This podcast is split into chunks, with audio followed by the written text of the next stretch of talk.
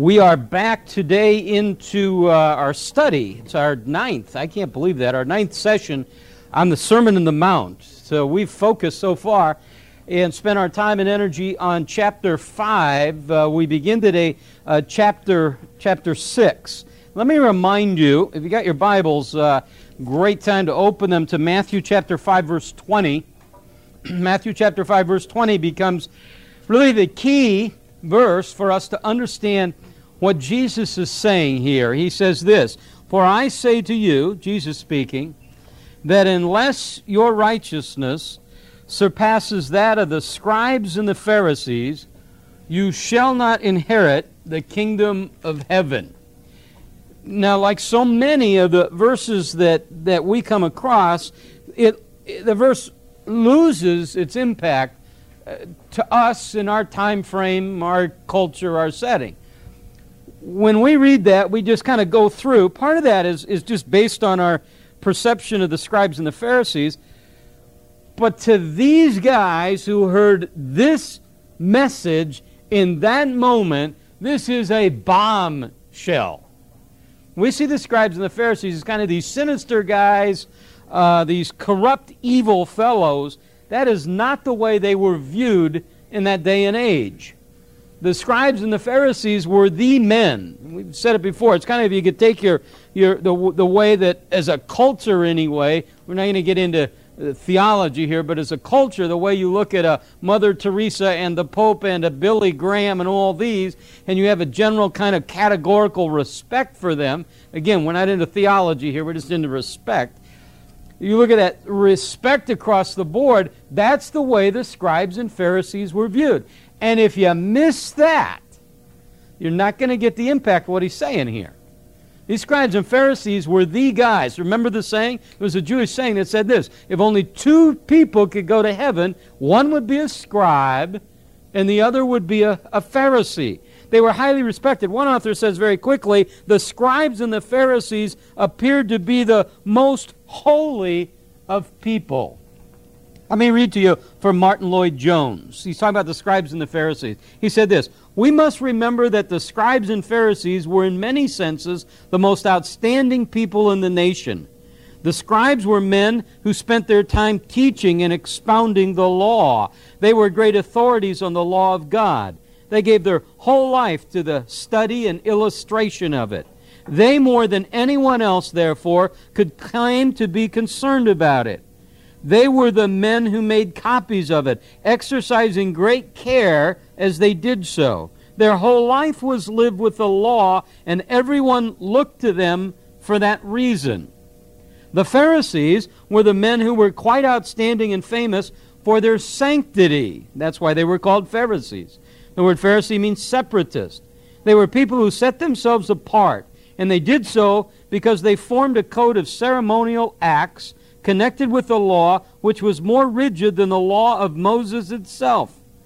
They had drawn up rules and regulations for life and conduct which in their stringency went far beyond anything we find demanded in the Old Testament scripture. Let me just continue just for a second. here's what uh, uh, Lloyd-Jones says as he continues. For example, in our Lord's picture, the Pharisee and the publican went up to pray in the temple, and the Pharisee said that he fasted twice a week. Now, there's no demand in the Old Testament that men should fast twice a week. Indeed, the Old Testament asked for only one fast in the year. But gradually, these men, again, he's speaking of the Pharisees, elaborated the system and had actually brought it to the point at which they exhorted and commanded the people to fast twice a week instead of only once a year. It was in such ways that they formed their excessive, stringent code of morals and behavior, and as a result of that, everyone thought of the scribes and Pharisees as paragons of virtue. The average man said to himself, Ah, there is very little hope of my ever being as good as a scribe or a Pharisee. They were outstanding. They just lived to be sanctified and holy. That was their profession. That was their whole aim and the objective of their religious, moral, and spiritual sense. That is really important information.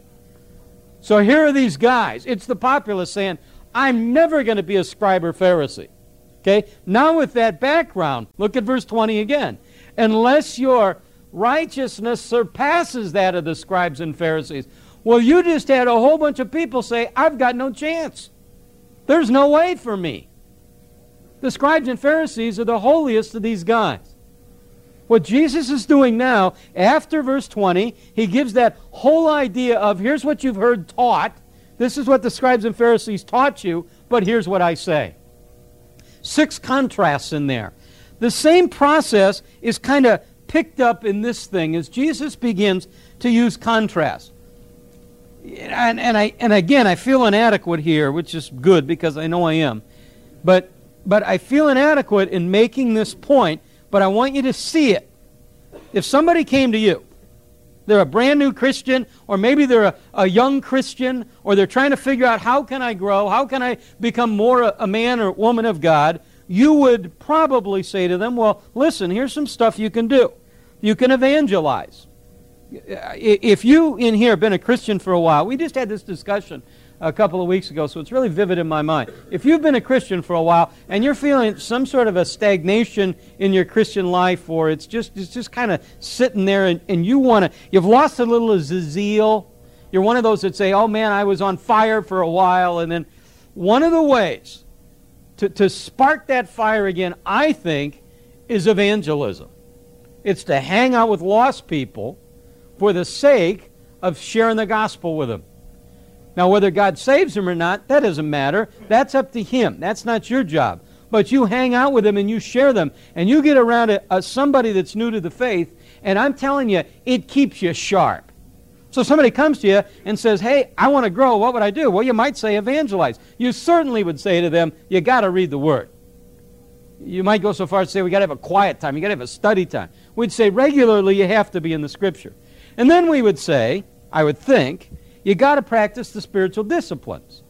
You're going to have to pray. Uh, you have to understand that God now owns all your life, so your, your dough comes into line here. So you're going to have to be a giver. And we might talk about things like fasting. Here's what I want you to see all the things that you recommended the Pharisees and the scribes do. In uh, Matthew chapter 23. You don't need to turn there. Let me just read you just a, a brief passage. It's in Matthew chapter 23 as Jesus is just laying these guys low. Woe to you, woe to you, woe to you. He says this, verse 15 Woe to you, scribes and Pharisees, you hypocrites, because you travel about on the sea and land to make one disciple. They were evangelistic. In John uh, uh, chapter 5, Jesus says to them, you study the scriptures. Boy, that's an understatement. They lived in those scriptures. They studied the scriptures. But he said, even then, you got it all wrong. Well, in the passage in front of us, you see that these scribes and Pharisees were also practicing the spiritual disciplines. See that in verse 1 of chapter 6? They were men who were giving. In, in chapter uh, 6, verse 5, they were praying. In uh, chapter 6, verse 16, they were fasting. So they were praying, they were fasting, they were giving. Jesus affirms these as things we ought to do, but he says these guys are doing it all wrong. Apparently, there is uh, something missing in their life that uh, stops them from receiving acceptance of Christ as they do these things. And here's the key. Little key verses, always to understand it. Chapter 6, verse 1. Here's the key Beware of practicing your righteousness before men to be noticed of them, otherwise, you have no reward with your Father who's in heaven. He said, Here's the deal. They're doing all of this to be seen. Their whole motivation is external. They want to walk down the street and have you say, Oh, there's the holiest of the guys over there. Jesus said, You watch out. Jesus is cutting right by the action. He's not dismissing it. He's not saying to you, Don't worry about giving, don't worry about praying, don't worry about fasting. He's saying, No, no, no, no. You need to be doing those things. You need to give, you need to pray, you need to fast, But the issue is what's your motivation? This gets back to what we spent two or three weeks on. Jesus is concerned about the spirit of the law as much as the letter of the law. So he looks at, and again, I know I want to whack this away on it a little bit. Look at him, and there he is. He said, Here's your concern, verse uh, 1 of chapter 6, that men are going to see you. And now he gives him that same idea in verse 5 When you pray, don't pray as the hypocrites, for they love to stand and pray in the synagogues and on the street corner. Why? In order to be seen by men. Verse 16, he said, Whenever you fast, don't put on a gloomy face as the hypocrites do, for they neglect their appearance in order to be seen fasting by men. There's one other, and we're going to hit the pause button here, because there's one other issue that's kind of tucked away in here, and I, and I want to let it kind of hang around for a second, but I don't want to spend a lot of time on it. Jesus is comfortable talking to you about eternal rewards. Uh, it seems that often we fall into a trap of saying, you know, listen, if I'm doing what I'm doing for any reason other than just for the sake of the activity itself, then somehow, if rewards enter into my motivation, something is wrong there. Let me suggest to you that Jesus very freely, freely talks about it. Again, verse, uh, verse 1 Beware of practicing your righteousness before men to be noticed by them, otherwise, you have no reward with the fathers in heaven. He says it again. Look at, here's what I say, second part of verse 2 Truly I say to you, they have the reward in full. But verse uh, 4 Your alms, give your alms in secret, that your Father who sees in secret will repay you in secret. It's the same thing, virtually verbatim, when he gets to the idea of giving. In verse 5, truly I say to you, they have the reward. Verse 6, second part, pray to your Father who is in secret, and your Father who sees in secret will repay you. Here it is again in fasting. Truly I say to you, they have the reward in full. Verse 18, so do so that you may not be seen fasting by men, but by your Father who sees in secret, and he will repay you in secret. There is absolutely nothing wrong with you and I understanding that at the end of this life, there is reward. Virtually the, one of the last things that Jesus says in the last chapter of the last book is Behold, I'm coming quickly, and my reward is with me. There is, in Christ's economy, this idea that there is a day in which there is reward, compensation. I don't know what it means. I don't know what it is. But I know that it's there and I know that it's real. And as we begin to live, our motivation is to please Him. And maybe that's the reward to receive a crown in heaven that is an exhibit of my pleasing Him. And now we begin to present those crowns themselves to Him. Don't know. Know this, though. He says there's a reward. There is that time. There is that great day. I've been teaching a lot lately about resurrection in heaven. And the more I teach about it, the more I anticipate it. I'm convinced that's what all this teaching about heaven is for. Why does he tell you this? Well, number one, he wants you not to be afraid of death, but number two, there ought to be a yearning in your life. I'll tell you my view. The great failure that most of us have is that we're treating this place like it's home, and it's not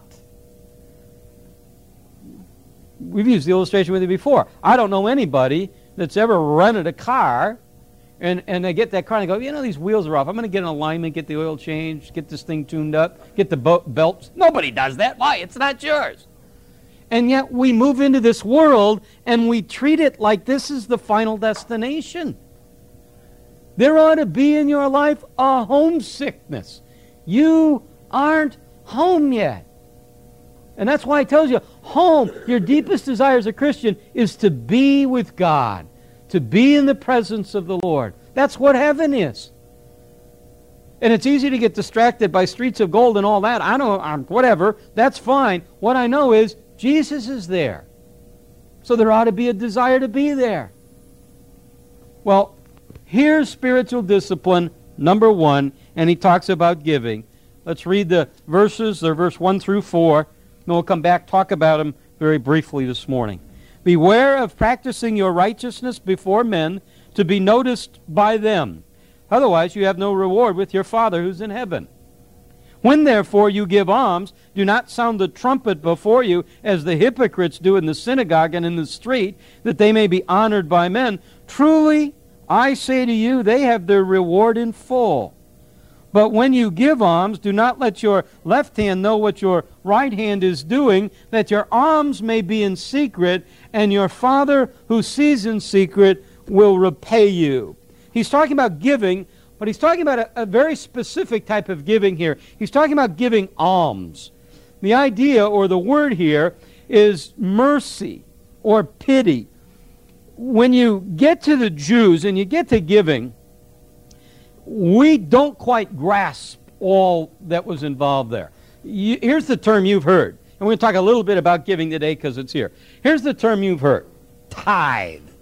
If I say to you, okay, that I go to a church where we practice the tithe, then how much money would you assume I would give? 10%. If you get into the Old Testament and you look at the tithe that the Jew paid, the Jew was paying a tithe to the priesthood, a tithe for the sacrificial system, a tithe special offering. If you total all of the Jewish tithe together, it's about 23%. So if somebody says to you, we're a tithing church, okay, by the way, I don't think we're under that tithe anymore. I think God's put us under something far more difficult than the tithe. He's put you under whatever. And the other is much easier because we can go, check, got it. But he says, give. Well, how am I supposed to give? Just give, baby. Okay? That's far more difficult. Okay? I like to give me the number because we check it off and I'm okay. See, that's what these guys like. They like checking it off. Well, the Old Testament tithe was about 23%. This is giving that would just be done to those who were truly needy. We're going to expand the discussion a little bit, but he's talking about those who are, who are really hurting in this process. He says, listen, here's the first thing. Don't let your motivation be that, that somebody will see you.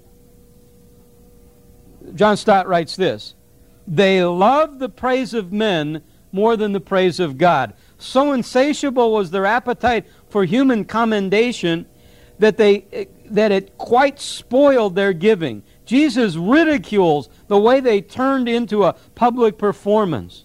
He pictures a, a pompous Pharisee on his way to put money into a special box in the temple of the synagogue or a gift to the poor, and in front of him marched trumpeters blowing fanfare. That's the scene here. Now, I'll give you, because you read this, Jesus says, Let your good works shine in such a way that they, men see them and praise your fathers in heaven. Well, how do I give in private, pray in private, do everything in private, and still have people see my good works? That's a very good question, isn't it? I think what Jesus is saying here is that when it comes to giving and it comes to fasting and it comes to praying, that all of a sudden I'm dealing in a devotional area and that's between God and me. My life itself, beyond the religious devotion, my life itself is so distinctive. My life itself is so unique that all of a sudden everybody around me sees it. They know it. I'll tell you, uh, for some of you, this is a huge challenge because I can get quickly so proud of how humble I am.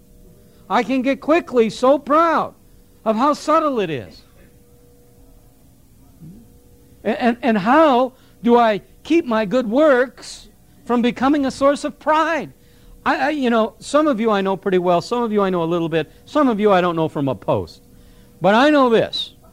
I know your besetting sin. Your besetting sin is pride. That's what drives all that you do. That's the ultimate vice. That's the most evil of evil. C.S. Lewis has the classic line it was through pride that Lucifer became the devil. And pride drives so much of what we do. We want desperately to be seen by others and thought of and praised by men. I was at a meeting not long ago, and there's five or six of us around, and somebody said something, and everybody just stopped and said, "That is so. That is incredible. That is so profound." And I wanted to stop because I'd spent hours with this guy, getting him to the point where he saw this, and, and he, all he did is regurgitate what I said. And I wanted to say, "Hey, you idiots! I've been saying this for years." That's a real sickness. Do you have that? Do you have when all of a sudden you've worked with somebody and now they begin to grow and people around it begin to acknowledge it? Isn't it amazing how sometimes we feel slighted by that? That's how sick you are, my friend. You are a sick, prideful, arrogant duck. And I know that because that's the way I am. And I got to wrestle that dog to the ground every day. Don't you? That's one of the hardest things about this is that you have people coming up to you and say, "Boy, that was great and that was great and that was great." You got to make certain. I do every time I get in the car when these are over. I'm saying, "Okay, Lord, that one worked okay. That must have been you." Compared to last week, which bomb, that was me. Okay? And I got to keep that right in front of people all the time. That's what he's saying. Listen, I want you to give not like these guys do. So, do you get this? You may be here today and you may be a giver, but your giving may be worthless in God's eyes. You got the whole reward right here. They put your name on the building.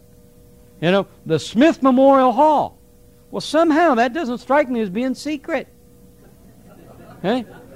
And I don't know.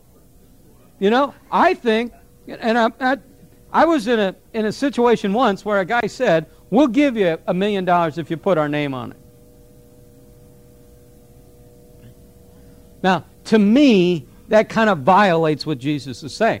I think on the other hand, somebody says, Here, we're going to give you a million dollars, and you say, You know, listen, we want, we want to thank you for that, and boom, here's the name. That to me is different. Okay?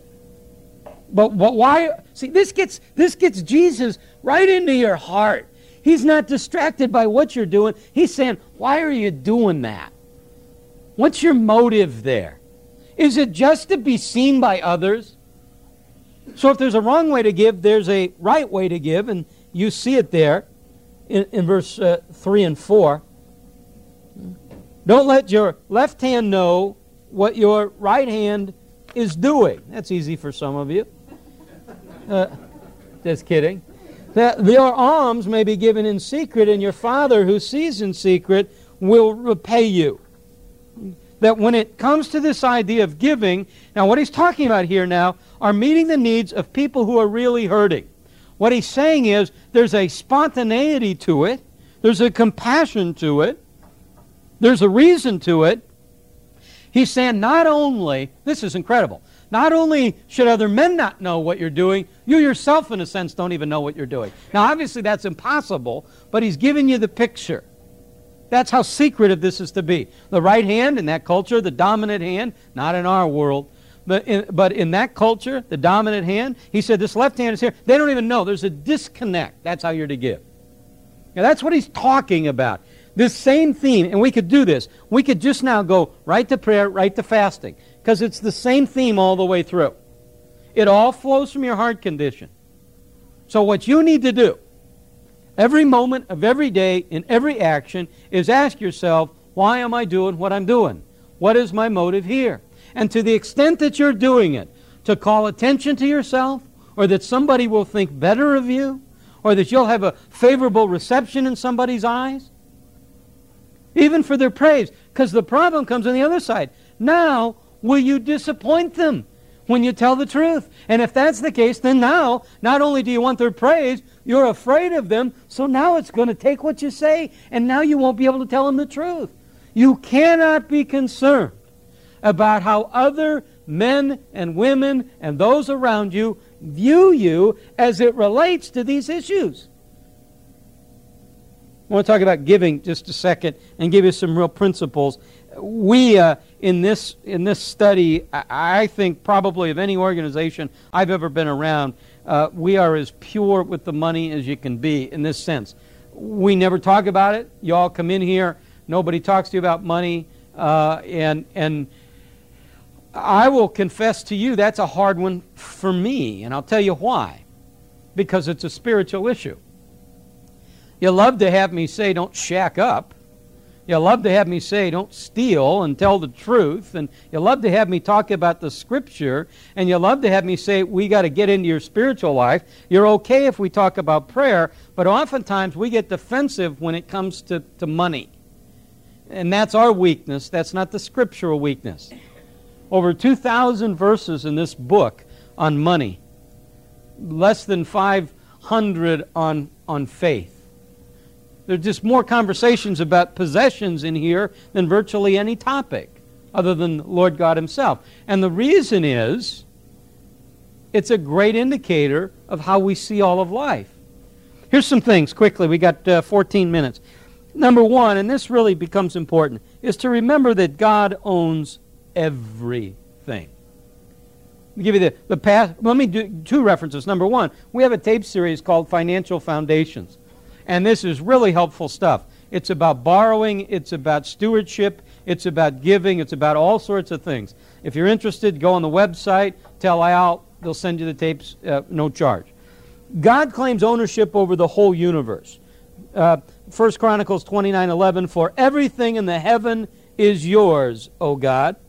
Job 41 11, who has a claim against me that I must pay? Everything under heaven belongs to me, God says. He narrows it down. He goes from the macro to the micro.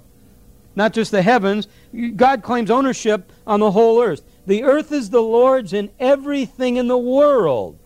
Psalm 24, verses 1 and 2. He narrows it down even more. Every animal of the forest is mine, and the cattle on a thousand hills are mine. And I know every bird in the mountains, and the creatures of the fields are mine. If I were hungry, I wouldn't have to tell you the whole world is mine. Everything in it is mine. And then in Haggai 2:8, the silver and the gold is mine. Everything in this planet is under his ownership. He created it all.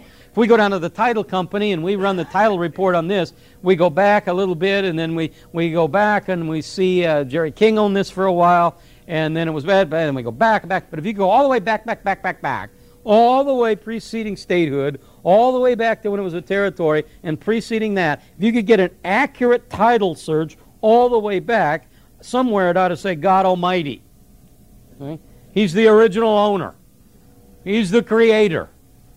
He owns it all. He owns the heaven, He owns the earth, He owns everything in it, He owns the stuff. Everything here that you have has been given to you. So when you reach into your back pocket and you pull out a bill, our tendency is to say, This is my money. Well, that may be technically true in one sense, but ultimately the truth is it's his money. Now, here's what happens. We sit in here and go, mine, mine, mine, mine, mine, but it's his. Very important because that establishes your relationship with your stuff and your relationship is one of a trustee. You have a fiduciary relationship. Listen, if I come to you and you're going to be my financial uh, uh, manager, I'm going to give you my financial resources. We have a fiduciary, you have a fiduciary relationship at that moment to look out for my best interest. We're trustees in this whole process, we're not owners. And this is a tricky one. And God determines the, the extent of our finances. We don't like this. And this doesn't preach well at a, at a, at a sales seminar. But, but, but it's God who's going to determine whether that deal closes or not. It isn't you or your work. Now, that doesn't mean you don't work. Just talking to a guy the other day. He's in real estate. I said, How is it? He said, You know, last quarter was lousy. He said, This quarter's been great. And I said, What are you doing different? And he laughed because he knows very well. He said, I'm not doing anything different.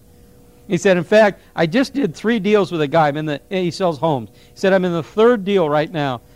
And he said, I haven't, I haven't yet. I'm going to a closing. I haven't yet asked him how he got my name. I said, what do you mean? He said, this guy just called me out of the blue and said, here's what I need. I'm looking for these houses. I can buy three of them. Here they are. Bam, bam, bam. And we're just doing the third one. Do you see what he did? Nothing. He answered the phone. How does that happen? Because God's going to determine this area of responsibility. And some of you, He's going to give you a lot. And some of you, He's going to give a little. This is not an anti work message, you know that. This is not an excuse to be apathetic or slothful. This is just simple fact for you to understand that everything you have, God gave to you. And you better understand, my friend, that there's a day of accounting to Him. Just as if I entrust everything to you and I say, you know what, I'm going to be out of the country for a year. You manage all of my stuff for me. And then I come back in a year. And I come rolling in. There's a brand new Rolls Royce out there. And I go in and I say, hey, that's a neat car. That's a, that's a great car. Whose car is that? And he said, well, it's yours. Mine? Yeah. What do you mean? Well, you needed a car. And while you were gone, I thought I'd get a car. Wait a minute. I'd never get a car like that. Well, I thought you'd want it. It's got a nice ride. Listen, that's not the issue. I'd never spend money like that. He's violated the trust. He knows me. He knows my agenda. He should never do that. Here you go. Then you better figure out, if you're a steward, you better figure out what God's agenda is. And you better be figuring out is this where God would live? Is this what God would drive? Is this what God would wear? I think he would wear something like this now that I. These are really serious. These are really serious questions. We just had a discussion about a half hour ago, sitting up there with it. What would? How much house is too much? How much is not enough? These are really important issues. Why? Well, for a variety of reasons, but ultimately because you have to give an accounting to God. Those are just some basic principles that I have to understand. Let me get to giving real quickly. Uh, and there's basically two questions that, that we get all the time on giving. How much should I give and where should I give it? I have never, ever had this question. Should I give? Nobody's ever asked me that question. Instinctively, we know we're supposed to give. Okay? But where should I give and how much should I give? Here's the first principle you got to remember God doesn't want your money if He doesn't have your heart. If you're not a Christian, don't give to anything here. We don't want it we're pretty clear about that in church, and we're pretty clear about that when we talk to people. If you're not a Christian, because we see a lot of people who want to come in and write a check, and somehow that just soothes their conscience. Remember, wasn't it Oral Roberts who had the view, uh, the 90 foot Jesus, and he was going to take him home if he didn't have $5 million, and some dog track owner who found Oral amusing, basically, said, I'm going to write you the check for the difference. That's an abomination. We don't, God, God's not, you know, I hope you understand this. God's not in heaven going, oh man, if that dog track owner doesn't come through, we're in real trouble here. God, God's got it all, okay? So don't you start throwing cash at God and think He's going to be happy with you because of the cash. What He wants is your heart.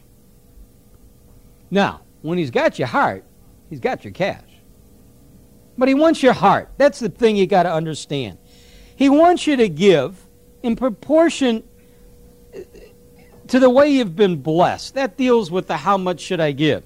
If you want to tithe, then I'd suggest try that Old Testament tithe at 23%. Well, that's too much. Well, then we're not even talking. See, see what we're doing here? He, he wants you to give proportionally to how you've been blessed. If you're uh, some college student that's barely getting by and making 20 grand a year and paying 12 for tuition, and you don't have much money, and you say, we're going to throw 10% out there, this guy's going to scuffle to get to two grand. If you're a executive and you're making 250 grand, 25 doesn't seem like that much. But see, it doesn't matter. Because it's not between you and me, it's between you and God.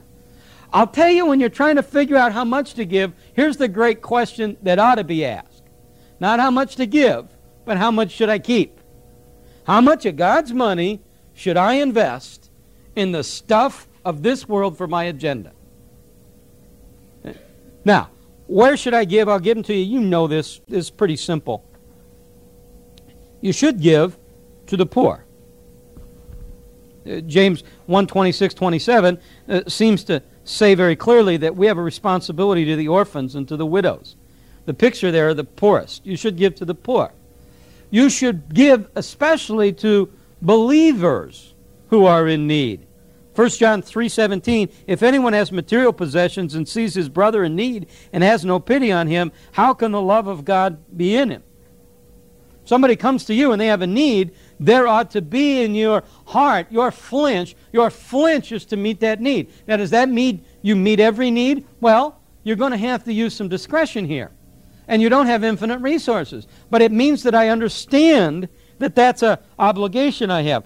I think your primary uh, source of giving is to the church that you attend. First Timothy, Paul writes to Timothy and tells Timothy that the elders who direct the affairs of the church are worth double honor.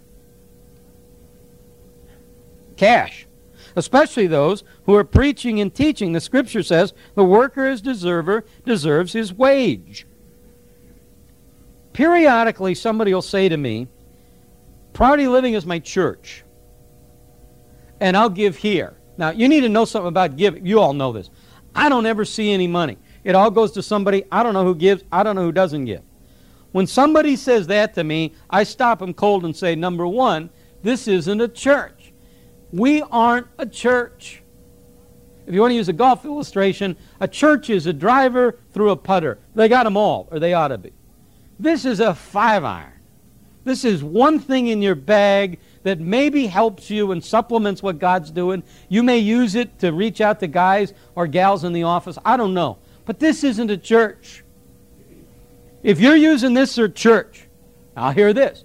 I don't believe what my church is doing, so I don't give there. I give in other places. Let me tell you something, buddy. You're in the wrong church. Get your can out of that church. How can you go to a church where you don't believe what they're doing? If you can't give to it, then you shouldn't be going there. That is a real simple principle. How stupid is that? I go to this place, I take up a pew, I use a parking place, but I won't give them any money because I don't believe what they're doing. Well, how hypocritical are you? Get out of there. And it doesn't matter if your family, I know all the, my family's there, been there a long time. My dad started the place. My dad's the pastor. I don't know. And doesn't matter. Get out. If you can't give your dough to it, then you're in the wrong place. And I personally, this is just me now, the personal, predominant part of your giving ought to be at your church. I would say if you are tithing, and again, I, I use these terms, I don't know what it means, that, that, that that's where your giving ought to be going. A couple other places. I, I think you should give to those who teach you. That's Galatians 6 6. Anyone who receives instruction in the Word must also share the good things with his instructor. And the overarching thing